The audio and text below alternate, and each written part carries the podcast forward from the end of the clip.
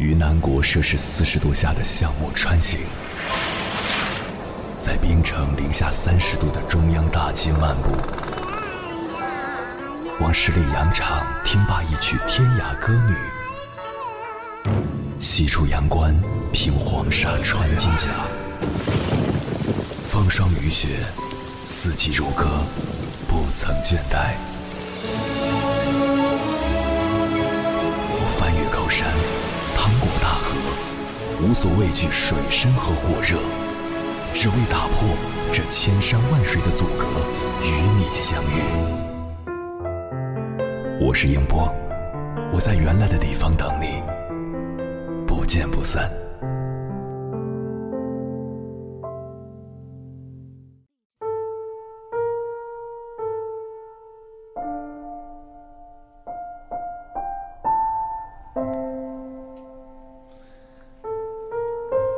看到这样一条新闻：，二零二一年三月十二日，合肥长丰县公安局通报，二十九岁女子杨某艳因家庭矛盾，带着四岁的女儿和两岁的儿子跳楼身亡。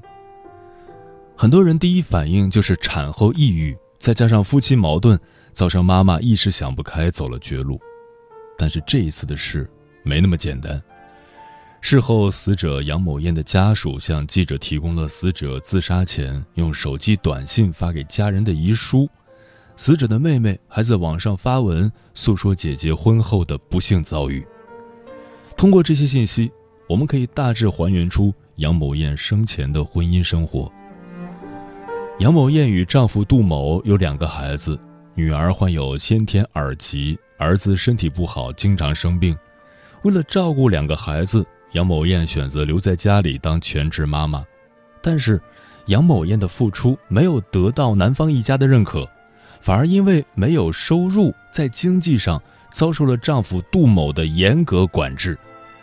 每次家里有什么支出，她向杜某要钱，杜某都让她先用花呗垫上，到了还款日，杜某会对着账单一一核对再给钱。有一次，杨某艳骑电瓶车不小心撞到了人，要赔五百，她向丈夫要，却只得到了一顿臭骂。无奈，她只好向朋友借。甚至有时候，杨某艳带孩子出去玩，孩子想吃零食，她连十块钱都得向朋友借。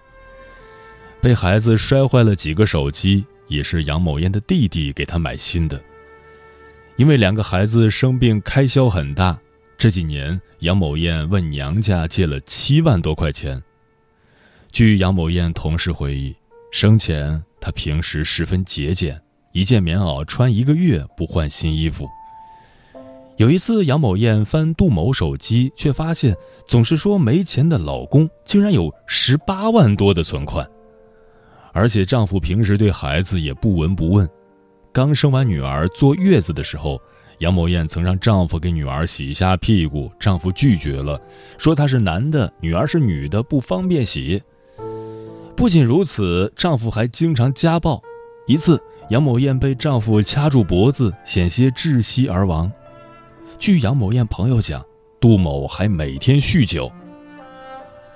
而杨某艳的噩梦，不止老公，还有她的公婆。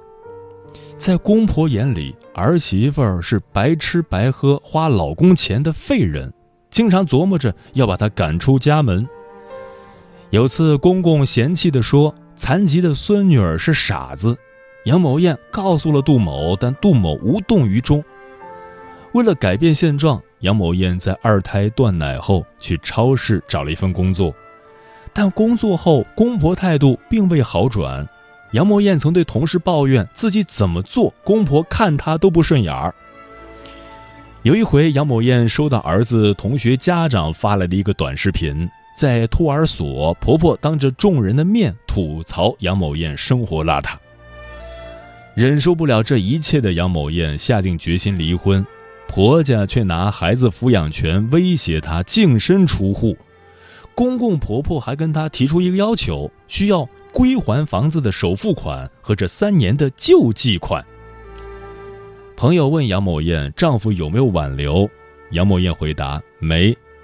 到民政局的时候，调解员随口安慰了一下她。杨某艳反问对方：“你整天被公婆嫌弃，你过不过得下去？”调解员跟杜某说：“你要从中适当调解一下。”杜某回道：“那是我老子，我怎么说啊？”因为有离婚冷静期，当天他们只做了登记，工作人员让他们一个月后再来。离婚冷静期的第四天，杨某艳前往丈夫家中跟他商讨孩子的抚养权。第二天凌晨，她带着两个孩子从二十四楼一跃而下。那天晚上到底发生了什么？压垮杨某艳的最后一根稻草是什么？在杜某的口供里，对于那晚的解释是拌了两句嘴，而邻居告诉杨某艳的妹妹，凌晨两点多，他还听到杨某艳家在吵架。这无疑是一场悲剧，我们可以从中总结出什么呢？时至今日，苛责杨某艳做个完美受害者，不牵连两个孩子，意义已经不大了。我们还是讨论一下如何不陷入到像杨某艳这般万难的境地。做全职妈妈的决定一定要慎之又慎。有些男方会抹杀全职妈妈的贡献，还将正常的生活开销视作白吃白喝。为一个不懂得珍惜的丈夫选择全职，很可能就此丧失收入来源与家庭地位。或许在很多人看来，全职妈妈并不是一个值得骄傲的职业。在传统观念里，经济收入反映了你对这个家的贡献有多少。当人生价值与金钱挂钩，没有收入的全职妈妈也自然而然的没有了经济价值。但这显然是过时的家庭贡献认知。在女性权益不断觉醒的当下，人们也有必要充分意识到女性。无论是在职场还是在家庭，其付出都不应该被归零和无视。很多时候，这类贡献不是金钱能衡量的。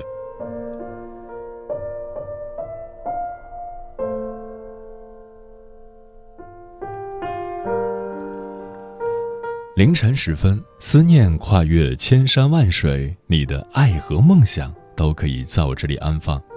各位夜行者。深夜不孤单，我是迎波，绰号鸭先生，陪你穿越黑夜，迎接黎明曙光。今晚跟朋友们聊的话题是，有一种职业叫全职妈妈。关于这个话题，如果你想和我交流，可以通过微信平台“中国交通广播”和我分享你的心声。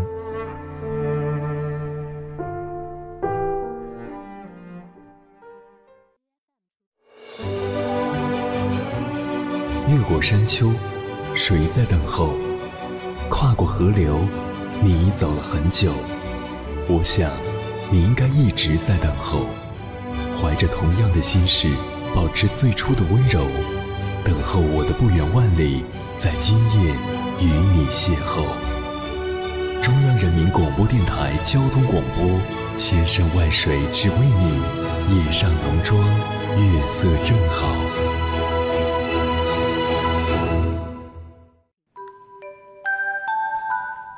抖音上有个视频，一位丈夫回家看到老婆做饭的一幕，心都碎了。因为孩子要睡觉，妈妈只好一手抱着孩子，一手做饭。狭小的厨房辗转腾挪，手里的孩子，锅里的餐食，又于方寸之间，日复一日，哄不完的孩子，做不完的家务。有人说，等孩子上学就好了，不存在的。看看一位妈妈手机上设的闹钟。上午三个，下午五个，为了不耽误事儿，他只能用闹钟一次次提醒自己。加上家里还有各种家务，一天下来，他根本没有多少自己的时间。于是，自由和梦想对于全职妈妈来说变得遥不可及。他们不仅要承受身体上的劳累，还要承受对未来的焦虑和迷茫。接下来，千山万水只为你，跟朋友们分享的文章名字叫。全职妈妈离婚或五万家务补偿，这笔账根本就算不清。作者：清月。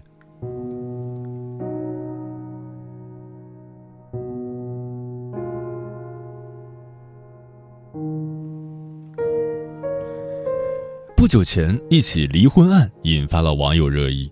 陈先生和王女士在二零一零年相识相恋，二零一五年结婚，并育有一子。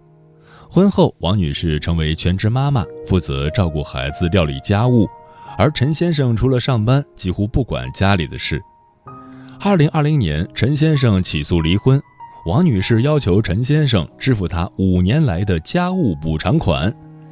最终，法院判决陈先生支付王女士家务补偿款五万元。至此，双方十年感情、五年婚姻走到了尽头。新闻一出，网友吵翻了天。为什么是五万元？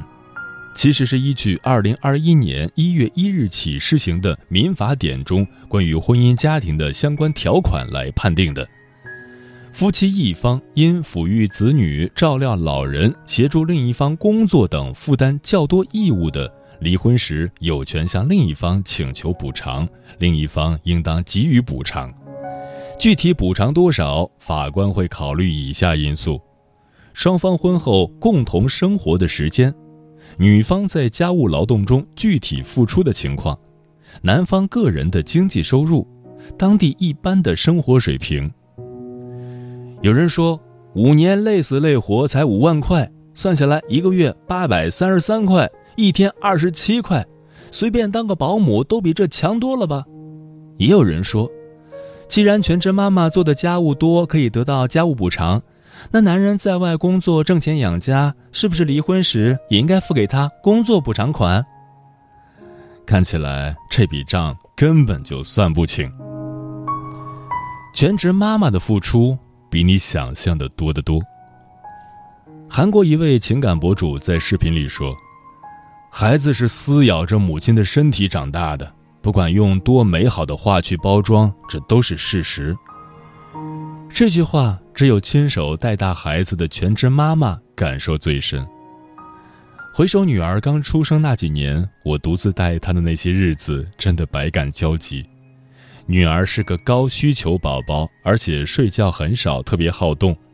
白天睡觉只能我抱着她睡，别人抱都不要，放床上也不行，一直抱到她九个月大。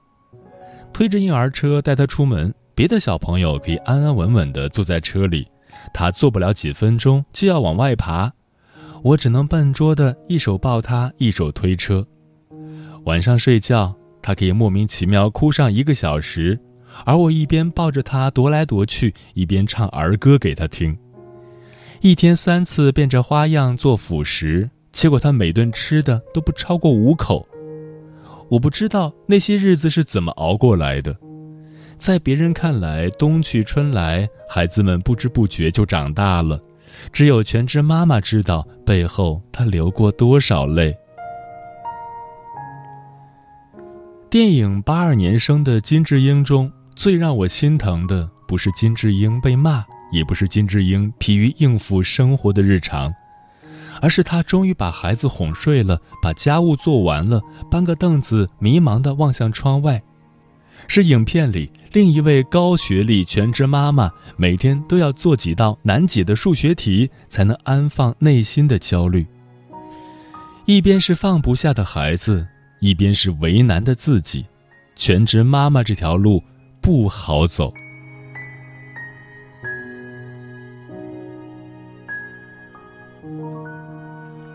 五万元家务补偿到底补的是什么？这个新闻一出来，有网友一针见血地指出，这五万元与其叫家务补偿金，不如叫个人发展补偿金。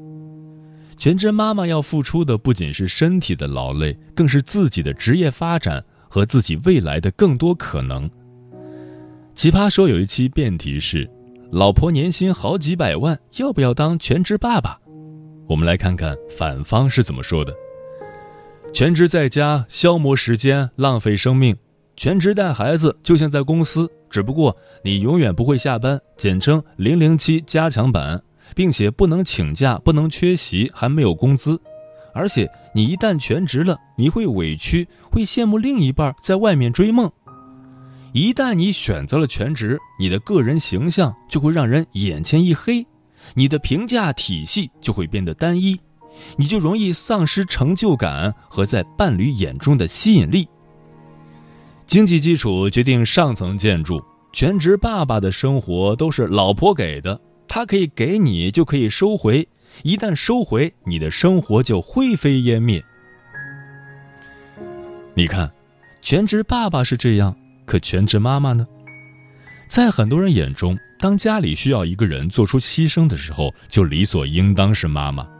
我们所担忧的这一切问题，全职妈妈都在承受，可他们却没有退路。难怪有人会说，做男人太幸福了，还有的选，女人根本就没有选择。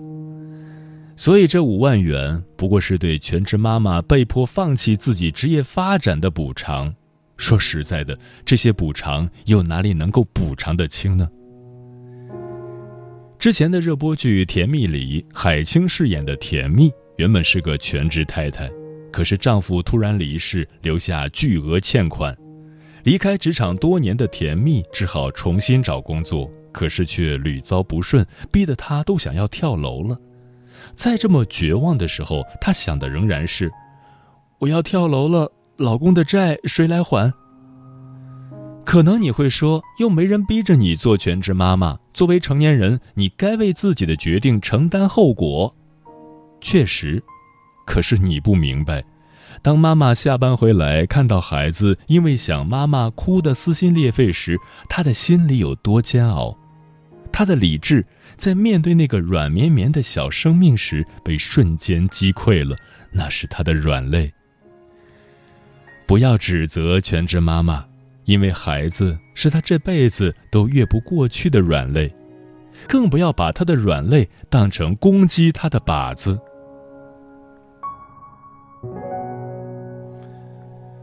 那么，作为妈妈，我们该何去何从？没有谁结婚是冲着离婚去的，选择当全职妈妈，在一定程度上就是一场豪赌。所以，我们在决定是否要做全职妈妈的时候，一定要考虑清楚。电视剧《陪读妈妈》里，邬君梅饰演的陪读妈妈发现丈夫出轨后，两人大吵一架。明显是过错方的丈夫却振振有词：“孩子是我花钱养大的，连你都是我花钱养了二十年，这里所有的吃的用的全都是我的。”原来在丈夫眼中，妻子这么多年为家庭的付出价值为零，并且还是一个要他养着的没用的女人。对于女人来说，如果家人不认可全职妈妈的价值，甚至认为你选择做全职妈妈是为了轻松、为了享福、为了等着他养你，那么你千万不要做全职妈妈。否则，当初的一句“我养你”有多深情和浪漫，后来的一句“是我养的你”就有多无情和讽刺。如果可以，尽量让自己保持独立的能力。也许我们挣的没有那么多，可只有自己知道，挣的不仅是钱，更是一份底气。如果是不得已的选择，那么希望全职妈妈们不再是孤军奋战，希望他们的付出都能够被看见。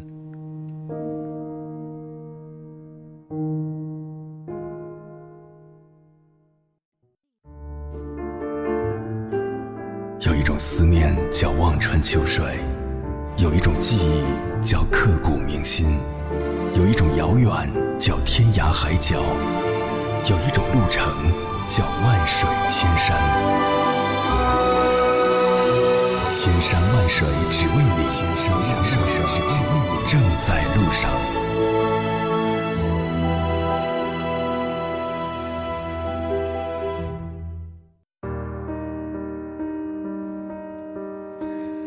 感谢此刻依然守候在电波那头的你，这里是正在陪伴你的千山万水只为你，我是迎波，绰号鸭先生，我要以黑夜为翅膀，带你在电波中自在飞翔。今晚跟朋友们聊的话题是，有一种职业叫全职妈妈。小象说，高学历、高收入的女性选择当全职妈妈是这个社会的进步。是为了给孩子更多的陪伴和照顾，让孩子更好的成长。如果没有全职妈妈的牺牲，这个社会将会有多少不良少年啊？立位人说，全职妈妈是近二三十年才出现的专属词汇，其实，人类社会发展至今，女性走出家庭不过是大工业革命以后的事情。任何事物的存在都有它的合理性。女性重新回归家庭，是经济发展和社会开明度平衡的结果。看过很多有关全职妈妈生活日常内容的文章，也深谙其间。弹幕文和物，只想说一句：女人，请学会在爱里做出选择时，不要忽略自己。同时，在为选择买单的过程中，保持个体利益和尊严。枫叶轻飘说：“当一个女人成为全职妈妈时，她就注定了没有任何假期，二十四小时待命，没有工资，不能请假，不能辞职，全年无休，也是最不讨好的职业。全都只因为孩子的一句‘妈妈’。”妈妈这个职业可以让她勇往直前，无所畏惧，忍下所有的苦，会让她变得越来越坚强。再多的辛酸，在她的心里都只是过眼云烟。木姑娘说：“我宁可用全部工资花高价请一个好阿姨，也不会全职在家，因为不管老公怎么保证，婆婆一家一定会认为我儿子养的你们一家。”我可不需要你养，那就一起养阿姨好了。嗯，全职妈妈这种职业，大概是世界上最没有安全感的工作，因为你付出了很多，却没有一分钱的薪水，在本该乘风破浪的年纪，心甘情愿为家庭搁浅，用心陪伴孩子成长，还有可能成为孩子眼中最没用的人。希望每一位全职妈妈都不要丧失自己的独立性，也希望每一位已婚的男同胞都能看见、理解并珍惜妻子的付出。醒来，阳光照进落地玻璃窗，窗沿上小鸟叽叽喳喳在唱，